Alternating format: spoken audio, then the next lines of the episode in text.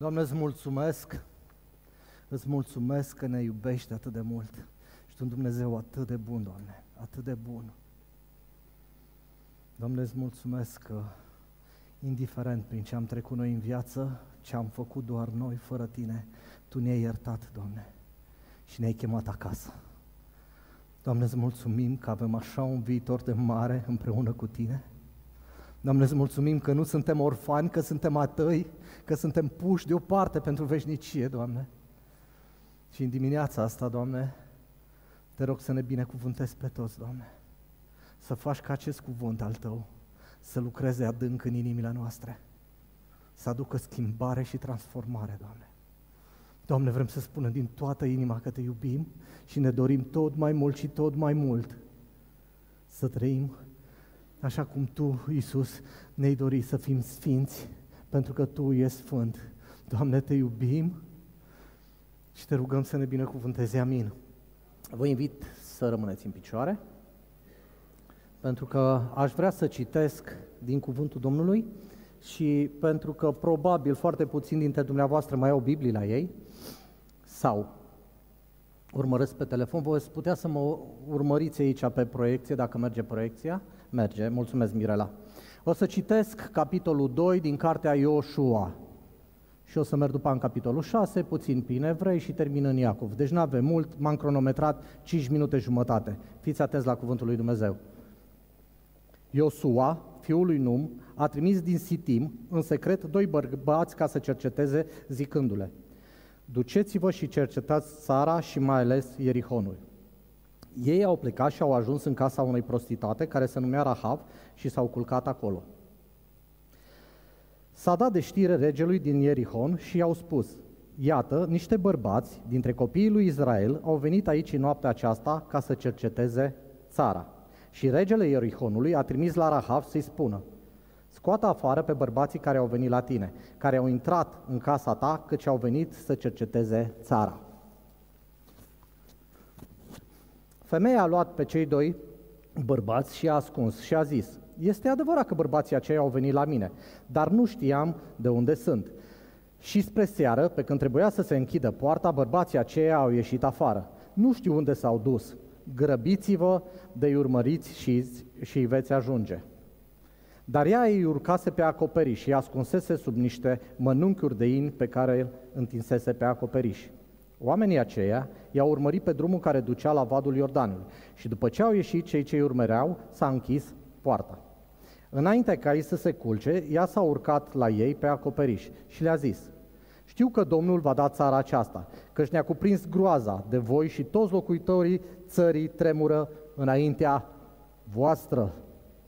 Căci am auzit cum la ieșirea voastră din Egipt Domnul a secat înaintea voastră apele Mării Roșii și ce ați făcut celor doi regi ai amuriților, dincolo de Iordan, lui Sihon și lui Og, pe care i-ați nimicit cu desăvârșire.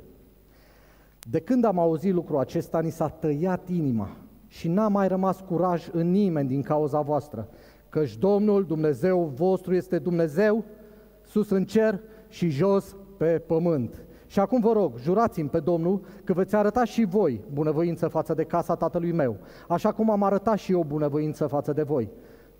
Dați-mi un semn de încredere, își veți lăsa cu viață pe tatăl meu, pe mama mea, pe frații mei, pe surorile mele și pe toți ai lor și că ne veți scăpa viețile de la moarte. Și bărbații aceia i-au răspuns, suntem gata să murim pentru voi, dacă nu veți dezvălui misiunea noastră și când Domnul ne va da țara aceasta, ne vom purta cu tine cu bunăvoință și credincioșie. Ea i-a coborât cu o funie pe fereastră, căci casa ei era lângă zidul cetății. Și le-a zis, duceți-vă spre munte, ca să nu vă întâlnească cei ce vă urmăresc. Ascundeți-vă acolo trei zile până se vor întoarce și după aceea să vă vedeți de drum. Bărbații aceia au zis, iată cum vom fi dezlegați de jurământul pe care ne-ai pus să-l facem. La intrarea noastră în țară, leagă funia aceasta de fir roșu la fereastră prin care ne-ai coborât și strânge la tine în casă pe tatăl tău, pe mama ta, pe frații tăi și pe toată familia tatălui tău. Dacă vreunul dintre ei va ieși pe poarta casei tale ca să meargă afară pe stradă, sângele lui va cădea asupra capului lui. Și noi vom fi nevinovați. Dar dacă va pune cineva mâna pe vreunul din cei ce vor fi cu tine în casă, sângele lui să cadă asupra capului nostru. Dar dacă veți dezvălui lucrarea noastră, atunci vom fi dezlegați de jurământul pe care ne-ai pus să-l facem. Și a răspuns, să fie după cuvintele voastre. Ea și-a luat rămas bun de la ei și ei au plecat. Și a legat funea roșie la fereastră. Ei au plecat și au ajuns la munte, unde au rămas trei zile, până s-au întors cei care îi urmăreau.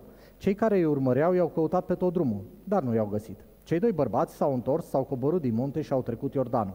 Au venit la Iosua, fiul lui Num, și au istorisit tot ce li se întâmplase. Ei au zis lui Iosua, cu adevărat Domnul a dat toată țara în mâinile noastre, căci toți locuitorii țării tremură din cauza noastră. Iosua a zis celor doi bărbați, capitolul 6, versetul 22, care cercetaseră țara. Intrați în casa prostituatei și scoateți-o afară pe femeia aceea și pe toți ei, cum i-ați jurat. Și tinerii care cercetaseră cetatea au intrat și au scos afară pe Rahav, pe tatăl ei, pe mama ei, pe frații ei, pe toți ce avea ei, au scos afară pe toți cei din familia ei și au așezat afară din tabăra lui Israel. Și au ars cetatea și tot ce era în ea, numai argintul, aurul și toate lucrurile de bronz și de fier l-au pus în visteria casei Domnului. Și Osua a lăsat cu viață pe prostituata Rahav, casa tatălui ei și tot ce era al ei, și ea a locuit în mijlocul lui Israel până în ziua de astăzi.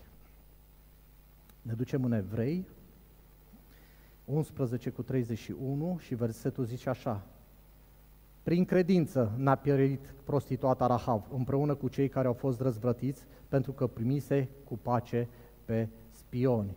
Și ultimul verset este din Iacov, este mai mult o întrebare, 2 cu 25. Și oare nu tot la fel a fost și prostituata Rahav, justificate prin fapte când a primit pe mesagerii care i-au scos afară pe altă cale? Se întreabă apostolul Iacov. Puteți să ocupați locurile? A fost un pasaj mai lung, dar uneori îmi doresc să citim împreună Biblia, pentru că uneori, așa, cred că suntem suficient de ocupați să nu avem timp să citim Biblia peste săptămână. Și dacă tot ne adunăm aici, dacă citim câte un pasaj împreună, cred că pasajele astea aduc viață noi și schimbare și transformare. Mi se pare că avem atât de mult har de la Dumnezeu. Atât de mult har.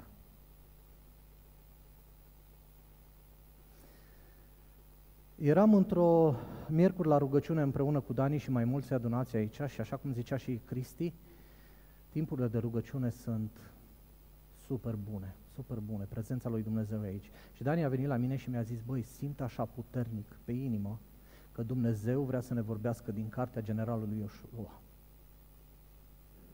Și în momentul în care mi-a zis, am avut acea încredințare că suntem în cartea generalului Ioshua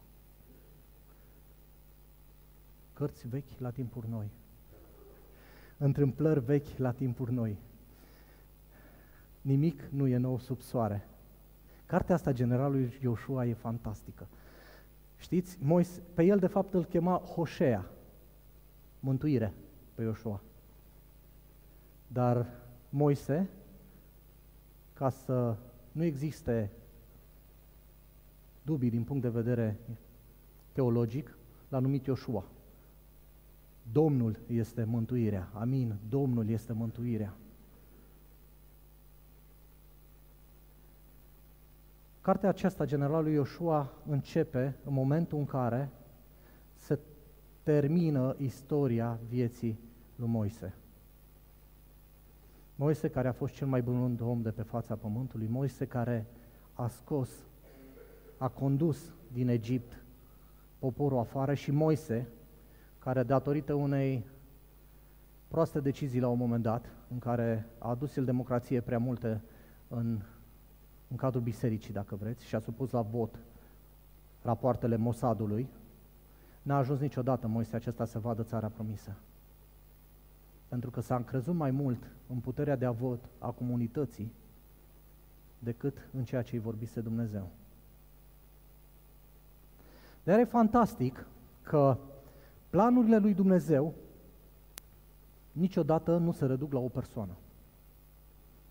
Vă aduceți aminte de Avram? Înainte de Avram a fost tatălui, căruia i s-a zis să iasă de acolo, să meargă în Canaan. După a ieșit Avram. A venit, a stat în țara Canaanului și nu i-a stârpit pe cananiți, amoniți, setiți și alte neamuri care mai erau pe acolo, pentru că în număr ne zice că răutatea lor nu ajunsese suficient de mare. Dar Dumnezeu promisese lui Avram că îi va da acea țară. Și Dumnezeu întotdeauna își împlinește planurile, indiferent de persoana prin care o face.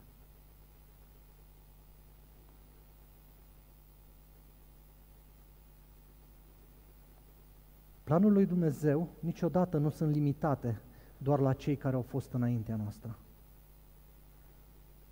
Planurile lui Dumnezeu niciodată nu vor fi limitate de noi. Și planurile lui Dumnezeu niciodată nu vor fi limitate de cei care vor veni după noi. Când Dumnezeu promite ceva, împlinește, amin? Zilele astea m-am gândit cu precădere la clădire. Am avut o promisiune a lui Dumnezeu și avem clădire acum. Și tot din promisiunile, promisiunile astea acestea a lui Dumnezeu sunt că în clădirea asta se vor întâmpla multe lucruri bune, extraordinare pentru oraș și pentru națiune. Amin? Putem vedea clădirea ca a luat ființă. Nu cum ne-am dorit noi de repede, nu cum ne-am imaginat noi, ci cum a vrut Dumnezeu. Și acum credem că suntem în etapa în care Canaanul este în fața noastră. Promisiunile alea fantastice a lui Dumnezeu, Brașovul, țara, vă voi da ca moștenire. Mulți oameni vor ajunge să-L, ajung, să-L cunoască pe Hristos datorită vouă. Treceți Iordanul. Ăsta e momentul în care ne aflăm, așa că următoarele săptămâni o să o să trecem un pic prin cartea Iosua, pentru că noi credem că Dumnezeu poate îngropa lucrătorii, dar niciodată lucrarea Lui. Noi credem că Dumnezeu își îngroapă lucrătorii, dar niciodată lucrarea și îngroapă lucrătorii așa cum l-a îngropat pe Moise. În mod democratic, avea 120 de ani și nu prea avea de gând să plece de pe pământ. Și l-a luat la o plimbare și a zis, hai Moise să ne plimbăm amândoi. Și de la aia plimbarea aia s-a întors doar Dumnezeu. Și aici putem vedea cum misiunile sunt date de la unul la altul. Ilie cu Elisei, nu? Iuda cu Matia, Pavel cu Timotei și așa mai departe. Mantaua e aruncată de la unul la altul. Moise cu Iosua. Scoate pe oamenii ăștia din Egipt și tu în țara promisă. Și Dumnezeu i-a scos și i-a dus în țara promisă.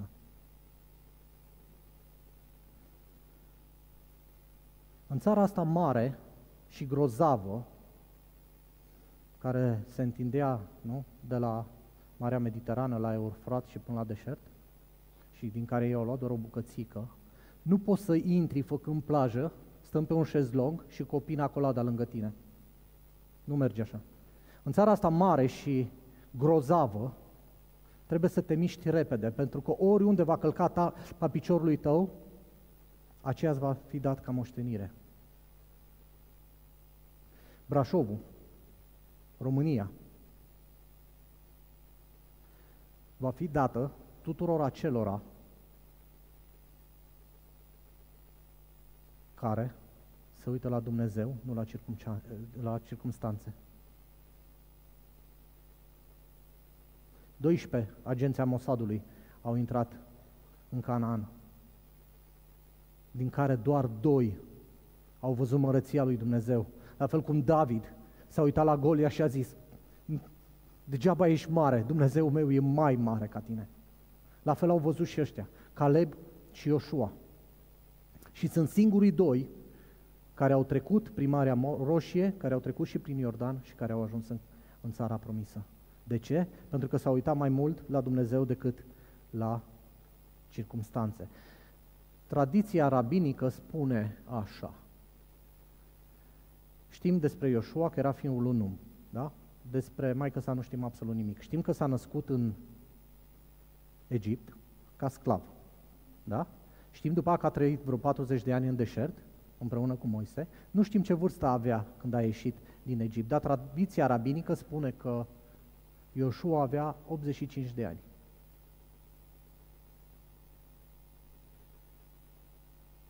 Nu știu dacă e așa sau nu e așa. Ce vreau eu să zic e că niciodată nu ești prea bătrân să intri în țara promisă. Absolut niciodată nu ești prea bătrân.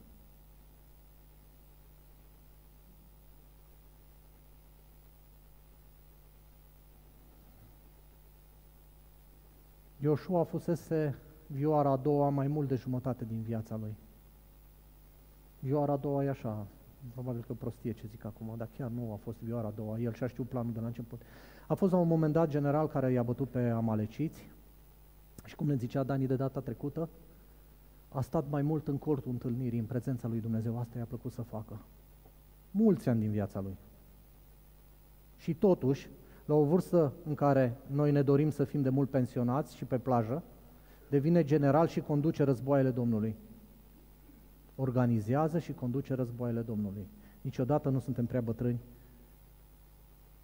pentru a doua șansă. Cred că suntem într-un sezon, fiecare din noi, în care putem intra în țara promisă. Absolut fiecare din noi putem fiecare din noi să ne asumăm responsabilități de a trece Iordanul împreună, de a cuceri cetățile, de a intra în moștenirea pe care Hristos Domnul ne-a dat-o.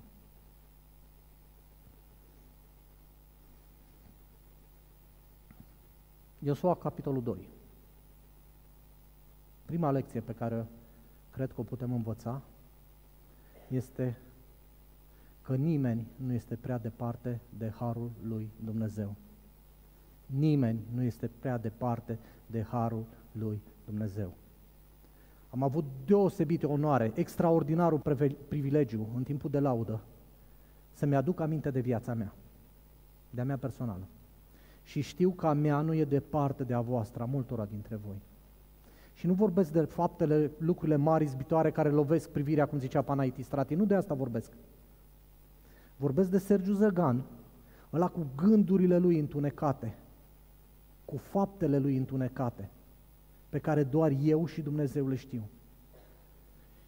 Și în dimineața asta, în timpul de laudă, n-am putut decât să fiu copleșit de Harul lui Dumnezeu și să-mi dau seama că și pentru mine, Sergiu Zăgan, Har a fost destul. Și a fost din belșug.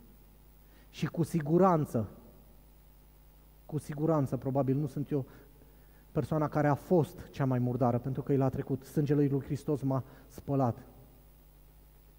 Probabil unii dintre dumneavoastră ați făcut lucruri mult mai urâte, ați gândit lucruri mai urâte. Dar Harul lui Dumnezeu e suficient pentru fiecare din noi. Rahav.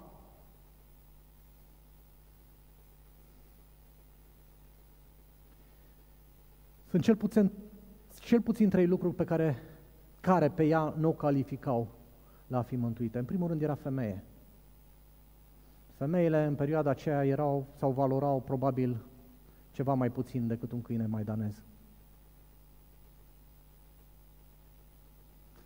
Mi-aduc aminte cu groază când am citit că, de exemplu, în Elveția, slavă Domnului că la noi situația nu e așa cu femeile și că lucrurile sunt foarte bune sau se pot îmbunătăți mereu. Dar mi-aduc aminte că am citit că în Elveția, până în 1940, soția nu stătea la masă cu soțul. Elveția. Noi ne uităm la ei și zicem, mamă, ce civilizați sunt. Soția stătea în spatele lui în timp ce el mânca și îl servea la masă. Cu atât mai mult în perioada lui Rahav. Al doilea lucru care o face să nu se califice era din neamul cananiților. Ei erau descendenți din Ham, da? După Noe. Evrei din Sem, ei din Ham. Erau idolatri, erau răi, erau arțăgoși, și Dumnezeu le-a poruncit să îi stârpească. Al treilea lucru care o face să nu se califice era prostituată. Deci pe lângă faptul că era femeie, pe lângă faptul că era cananită, mai era și prostituată. Suficient să fie extraordinar de murdară ca să nu se califice. Vedeți, Biblia, în textele astea care le-am citit azi, am citit din patru cărți diferite, de două ori, în capitolul 6, ne spune că Rahav era curvă. Dumnezeu a vrut să ne precizeze lucrul ăsta. Rahav era curvă. De cinci ori, în textele astea patru care le-am citit azi, se menționează faptul că era curvă. Ca nu cumva să noi avem, să avem vreun dubiu cu privire la harul lui și pentru cine e și cât e de mare.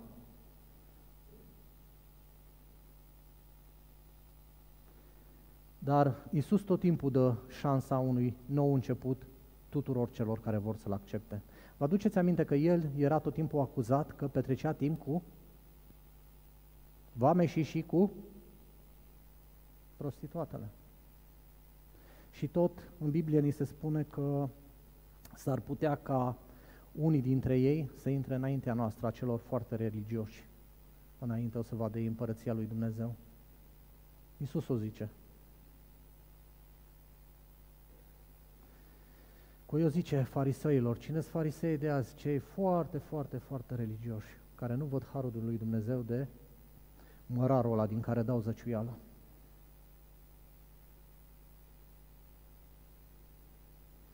Această femeie care nu se califica sub nicio formă să fie mântuită, primește har de la iscoadele astea două.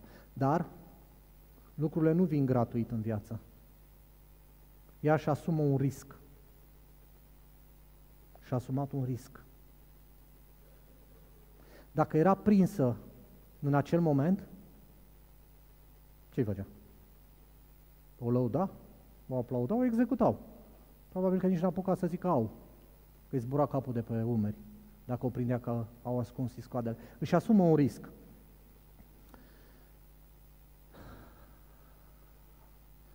Vedeți, toți din noi, când ne-am pocăit, ne-am asumat niște riscuri. Unii dintre noi și-au pierdut familiile.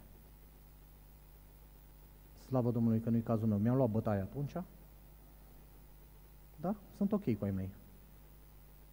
Mulți dintre noi ne-am pierdut prietenii. În momentul în care faci un pas spre Dumnezeu, nu mai poți să mergi de mână cu lumea, nu? Din păcate. Ne-am dorit ca prietenii ăștia să fie mântuiți. Toți ai casei noastre să fie împreună cu noi. Ne-am dorit mult lucrul ăsta. Dar din păcate nu se întâmplă. Și prieteniile sunt altele. Unii dintre noi și-au pierdut serviciu. Auzisem de o doamnă care a vrut să facă un bine colegilor de muncă și a luat cât un exemplar din Biblia Gedeon și au împărțit-o la muncă. La, le-a dus dată la birou și le-a dat. Și s-au bucurat foarte tare, mai ales patronul, care a zis, bă, la mine aici nu faci prăzălitism religios. De asta ți-ai dat demisia și aud. Lucrurile au un preț câteodată. Și prețul trebuie plătit. Iisus zice că nimeni nu vine la mine dacă mai are morți de îngropat, femei de iubit, mașini de probat, businessul de dezvoltat. Nimeni nu vine la mine.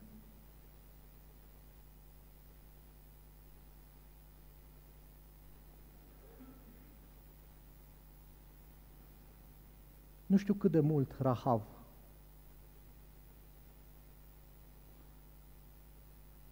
își dorea să fie naționalistă, dar cu siguranță n-a fost. Eu așa m-am născut. Nu a interesat-o că e canianită. I-a zis, bă, eu l-am văzut pe Dumnezeu în acțiunile voastre, l-am văzut pe Dumnezeu și eu acolo vreau să fiu. Nu mă interesează că m-am născut în națiunea asta creștină ortodoxă, suntem de 2000 de ani. Nu mă interesează. Îmi doresc salvare. Cu siguranță Rahav n-a fost naționalistă. Cu siguranță n-a fost. Rahav a dat dovadă de credință.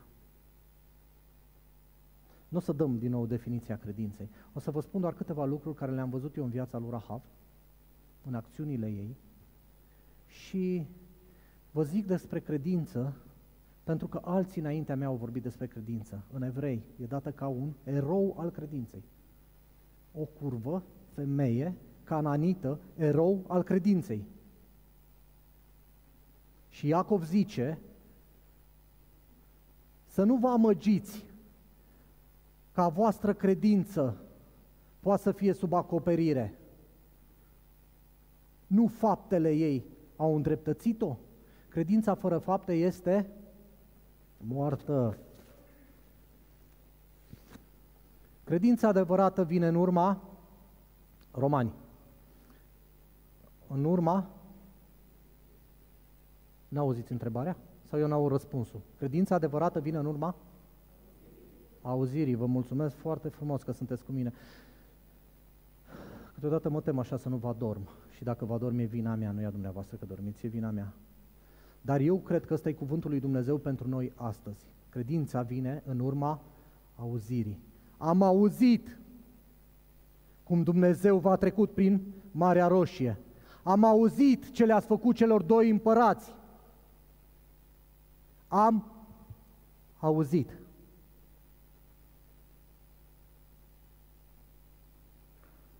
Credința adevărată cere ascultare absolută. Am auzit ce ați făcut, ni se, taie, ni se taie inima noi de frică și vrem să fim și noi salvați. Ce putem face? Ce trebuie să facem? Luați o funie cărămizie și legați-o roșie, da? Leagă-o la fereastră.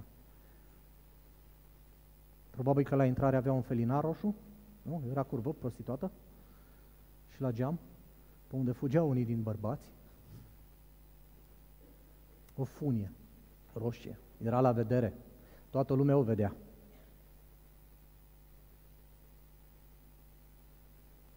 Funia asta roșie reprezintă un simbol a unui legământ. Cele două iscoade au făcut legământ cu femeia. Așa e? Hristos a făcut legământ cu noi prin sângele mielului. De Paști. De Paști. Semnul legământului a trebuit să fie pe ușă. Și nu e orice.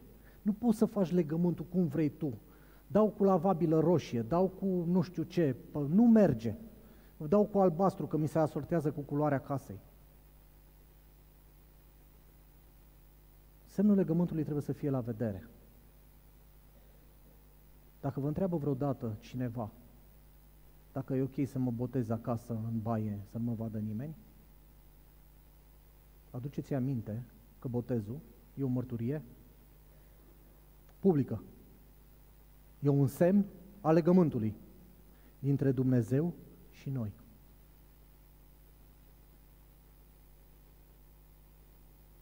Eu știu că știu că știu că așa am primit noi. Am fost botezat de mic. Noi așa am fost învățați. De ce ar trebui să fac lucrurile altfel? Pentru că Dumnezeu o zice, și nu e altă cale de scăpare niciodată. Știu că noi suntem campioni mondiali.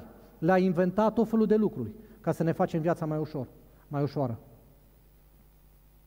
Nu pot să nu mă gândesc la Moise cum supune la vot ceea ce i-a zis Dumnezeu. Și noi facem tâmpenia asta din când în când. Noroc că noi mai avem har de la Dumnezeu. Har după har, har după har, har după har. Și doar harul ne ține în picioare. Credința vine în urma auzirii. Credința cere ascultare absolută. Credința adevărată are la bază un legământ.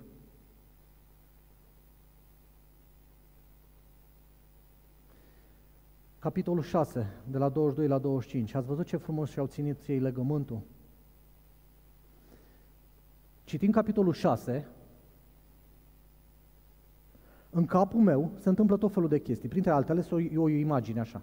Nu pot să-mi imaginez un război fără fum, fără omoruri, fără violență, fără a se tăia cu sabia în stânga și în dreapta, fără nechezat de cai, fără dărâmat de ziduri, praf, foc. Și în toate astea, în toate astea, zice Ioșua, voi doi, mergeți și scoateți-o de acolo pe ea, pe toți ei din casă care să împreună cu ea. Așa e și viața noastră. Așa e și viața noastră. Tot felul de circumstanțe în jurul nostru vin ca un tăvălug. Serviciu, probleme, copii, mai știu orice altceva. Dar din toate astea, din toate astea, trebuie să ieșim. Pentru că legământul e făcut de Hristos. Și Hristos își va ține legământul față de noi. Amin? Nu e vale prea adâncă, nici munte prea înalt pe care să nu putem trece împreună cu Hristos. De va fi să trec prin valea umbrei morții. De um, moartea va avea umbră peste mine și mă va înspăimânta. Nu mă uit la situația din jurul meu, mă uit la Hristos, la legământul în Hristos și merg înainte.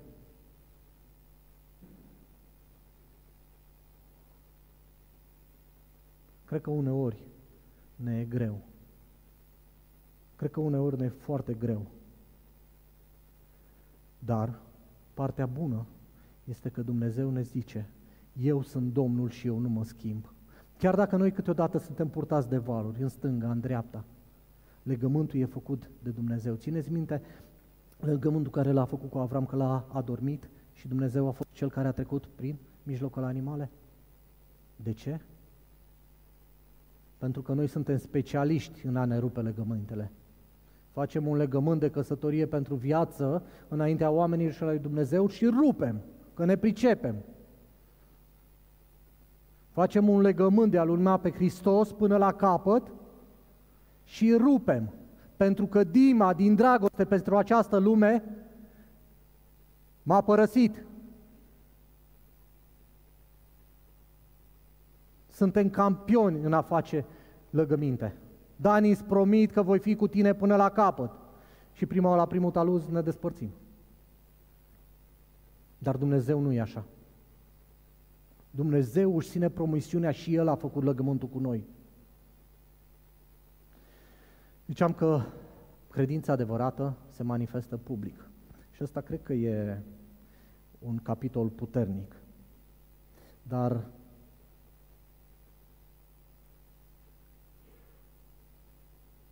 Dar credința adevărată aduce și mântuirea celorlalți.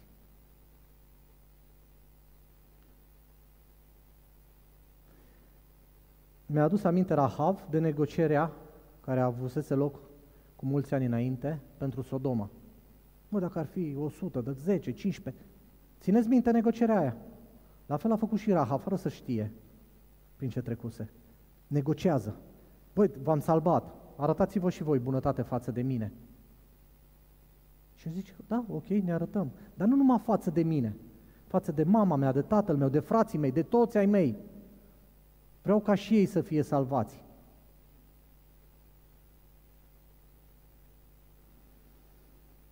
Eu sunt mântuit.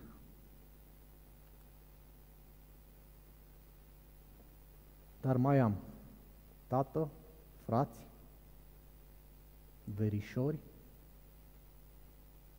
unchi, ca în care încă nu-L cunosc pe Hristos. Rugăciunea mea personală, în fiecare zi, mă rog pentru fiecare din ei. Dar mă gândesc că uneori faptele mele, mele cred că nu sunt de ajuns. Iacov a zis că prin fapte a fost îndreptățită Rahav. Stau și mă întreb de multe ori cât de des le dau eu Evanghelia, așa cum ar trebui să le dau Evanghelia, nu cu Biblia în cap, ci simplu, ce am primit și eu.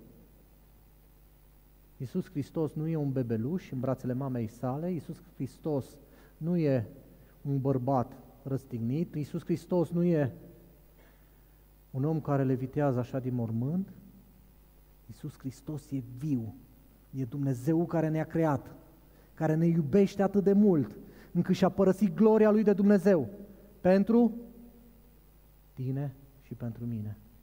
Ca noi să avem viață veșnică și eternă în El.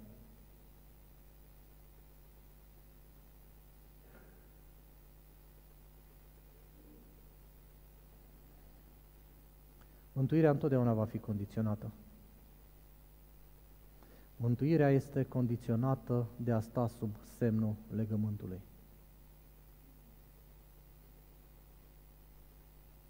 Mântuirea nu merge cu acatiste. Mântuirea nu merge cu alții care să se roage pentru noi. Mântuirea nu vine la paușal, ci vine individual. O să-mi ziceți, bine, bine, dar toți s-au băgat în casa ei. Da, dar era condiționat. Să nu cumva să prind pe vreunul din stra- pe stradă că, că îl omorâm. Toți trebuia să stea sub aceeași fereastră unde era un semn al legământului. Toți din noi trebuie să fim în aceeași pagină cu Hristos. Mântuirea vine prin Hristos, El e Cel care ne iartă păcatele, punct. Nu există altă formă de misticism, nu trebuie să fac nimic extraordinar, a făcut Hristos totul pentru noi.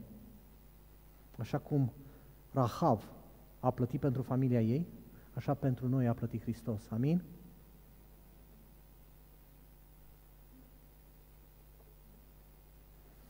Cu asta o să mă apropii de încheiere.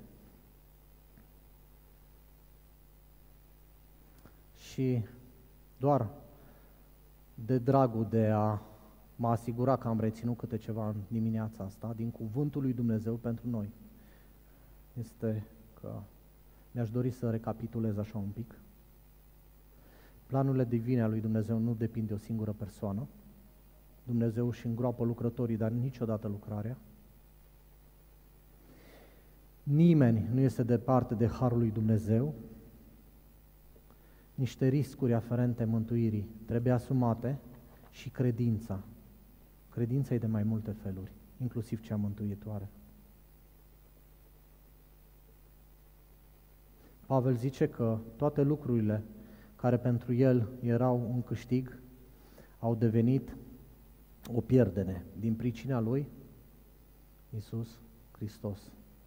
Nu poți să ai lumea, nu poți să ai lumea și să-L ai și pe Hristos în același timp.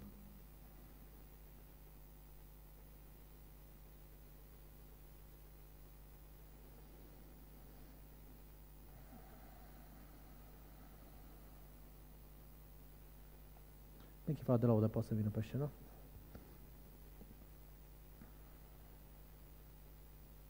Și pentru că vorbim de intrarea în țara promisă, în Canaanul care ne stă înainte,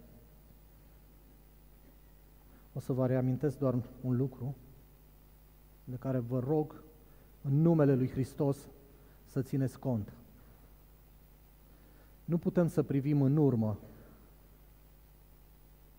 și să facem progrese în viitor. Nu putem să privim în urmă și să facem progrese în viitor. Nu putem să ne trăim viața cu capul sucit spre Egipt, spre castraveții de acolo, spre lucrurile care au fost acum 15 ani, 20 de ani, 30 de ani și să vreau să intru în Canaan. Niciodată nu vom putea privi în urmă și să mergem înainte. Dacă ai oglinda retrovizoare mai mare decât parbrizul, e ceva neregulă cu tine, nu poți să înaintezi, n-ai cum. Înțelegeți ce zic? Cei care aveți mașini și conduceți. Nu poți să ai oglinda retrovizoare mai mare decât parbrizul. E bine să ai o piatră de aducere aminte, să-ți aduci aminte de bunătatea lui Dumnezeu. Biserica asta e o piatră de aducere aminte a credincioșiei lui Dumnezeu. Nu la ceea ce facem noi, ci cât de credincios e Dumnezeu. Dar privirea noastră trebuie să fie ațintită tot timpul înainte. Brașovul ni l-a dat ca moștenire. Nu o să-l câștigăm niciodată pe plajă în Tarsos cu o pina colada. O să-l câștigăm mergând pe străzile din Brașov. Și zic de Tasos pentru că iubesc insula aia. Dar sunt conștient că dacă eu nu fac nimic pentru taică meu, pentru vecinii mei, pentru locuitorii acestei urbe, nimeni nu o să o facă. Când zic eu, mă refer la noi toți, la pachet. Așa e. Acum 2000 de ani, niște puștani, niște adolescenți au zguduit lumea. Niște copii au zguduit întreaga lume. Și niciunul din ei nu și-a câștigat viața, cu excepția lui Ioan. Toți au murit martirizat, toți! Dar Pavel a zis că nu e câștig mai mare decât ați da viața pentru Hristos. Și mai departe a zis că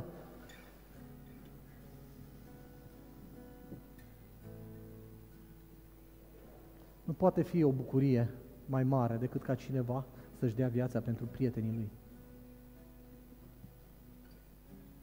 Avem un preț de plătit toți, dar răsplățile sunt mari. Indiferent că ne scuipă, ne bat jocoresc, dar nu se prea întâmplă asta. Cred că asta e și problema noastră mare. E mare. Avem așa un creștinism ca o ciorbiță de aia călduță, așa. Nu-i nici rece, nici în clocă. De e așa, o zeamă cu de toate. Și ne e bine așa. Cred că dacă ar fi ca în Siria, să ne riscăm viața, poate am avea mai multă îndrăzneală. Dar, dragii mei, e vorba de viață și de moarte. E vorba de viață și de moarte. Zidurile Ierihonului cad. Cetatea e cucerită și vor fi salvați doar cei care intră sub semnul legământului. Cum credeți că tatăl, mama, frații, surorile, toți ai lui Rahav au auzit de ce se va întâmpla? Pentru că Rahav le-a zis și pentru că au crezut-o. Pentru că Rahav s-a dus și le-a zis. Am avut doi bărbați azi noapte la mine în casă, așa, și zine ceva nou. E meseria ta. Nu, nu, nu. Nu, nu, nu. Ăștia au venit să-i scodească țara.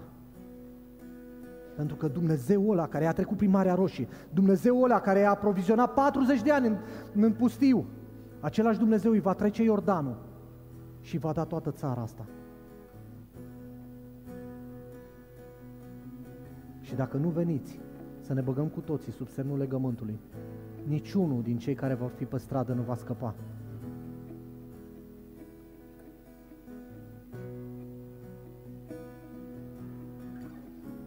Intrarea în țara permisă e doar pentru cei care stau cu ochii ațintiți spre viitor. Nu mai stați cu capul așa întors. Fiți ca lupii în cazul de față. Castraveții din Egipt, prepelițe, apa din stâncă, mana din cer.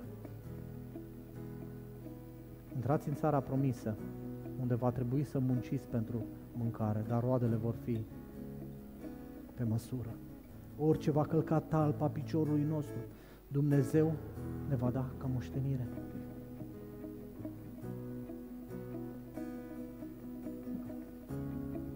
Cei doi bărbați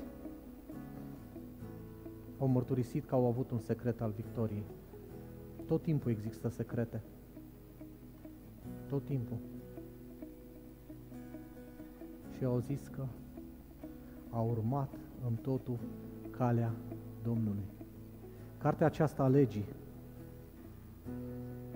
să nu se depărteze de tine, cuge deasupra ei zi și noapte. Și după aia urmează, ce urmează? O înșiruire de binecuvântări. Nu părăsiți strângerea voastră la oaltă, cum au unii obicei. Dați-mi voie să zic ce zicea și Pavel. Nu poți să fii sănătos spiritual, trăind de unul singur, separat de biserică. N-ai cum.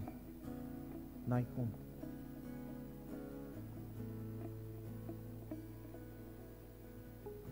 Versetul 24 din capitolul 2 zice așa.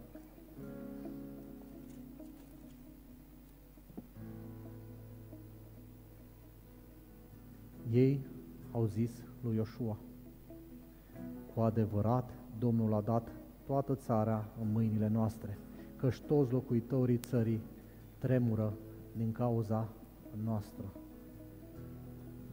Cu adevărat Domnul a dat toată țara în mâinile noastre căci toți locuitorii țării tremură din cauza noastră. V-aș invita să ne ridicăm în picioare.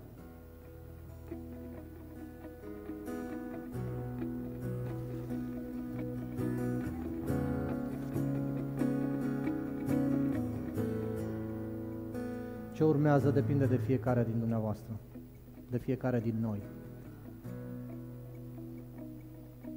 De fiecare din noi depinde dacă vrem să intrăm în țara promisă.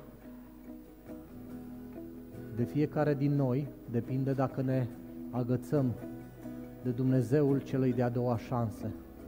ești prea tânăr sau prea bătrân pentru a începe o nouă slujire. De la cortul întâlnirii să treci în fruntea, fruntea unei armate și să-ți termini viața măsurind cu compasul terenele cucerite. Niciodată nu e prea târziu. Vor intra în țara promisă doar cei care stau cu privirea ațintită înainte și care se uită la prietrele de aducere aminte și mulțumesc lui Dumnezeu constant pentru credincioșia Lui, pentru cât de credincios e Dumnezeu, cât de bun e El, cât de drept e El. Doamne, Doamne, îți mulțumesc că Tu ești Cel ce scrie istoria. Îți mulțumesc, Doamne, că Tu îngropi lucrătorii, dar niciodată lucrarea Ta, Doamne. Doamne, îți mulțumesc că promisiunile Tale sunt da și amin și în Tine avem viitor și nădejde. Îți mulțumesc, Doamne, că în fața noastră să deschide o etapă total nouă.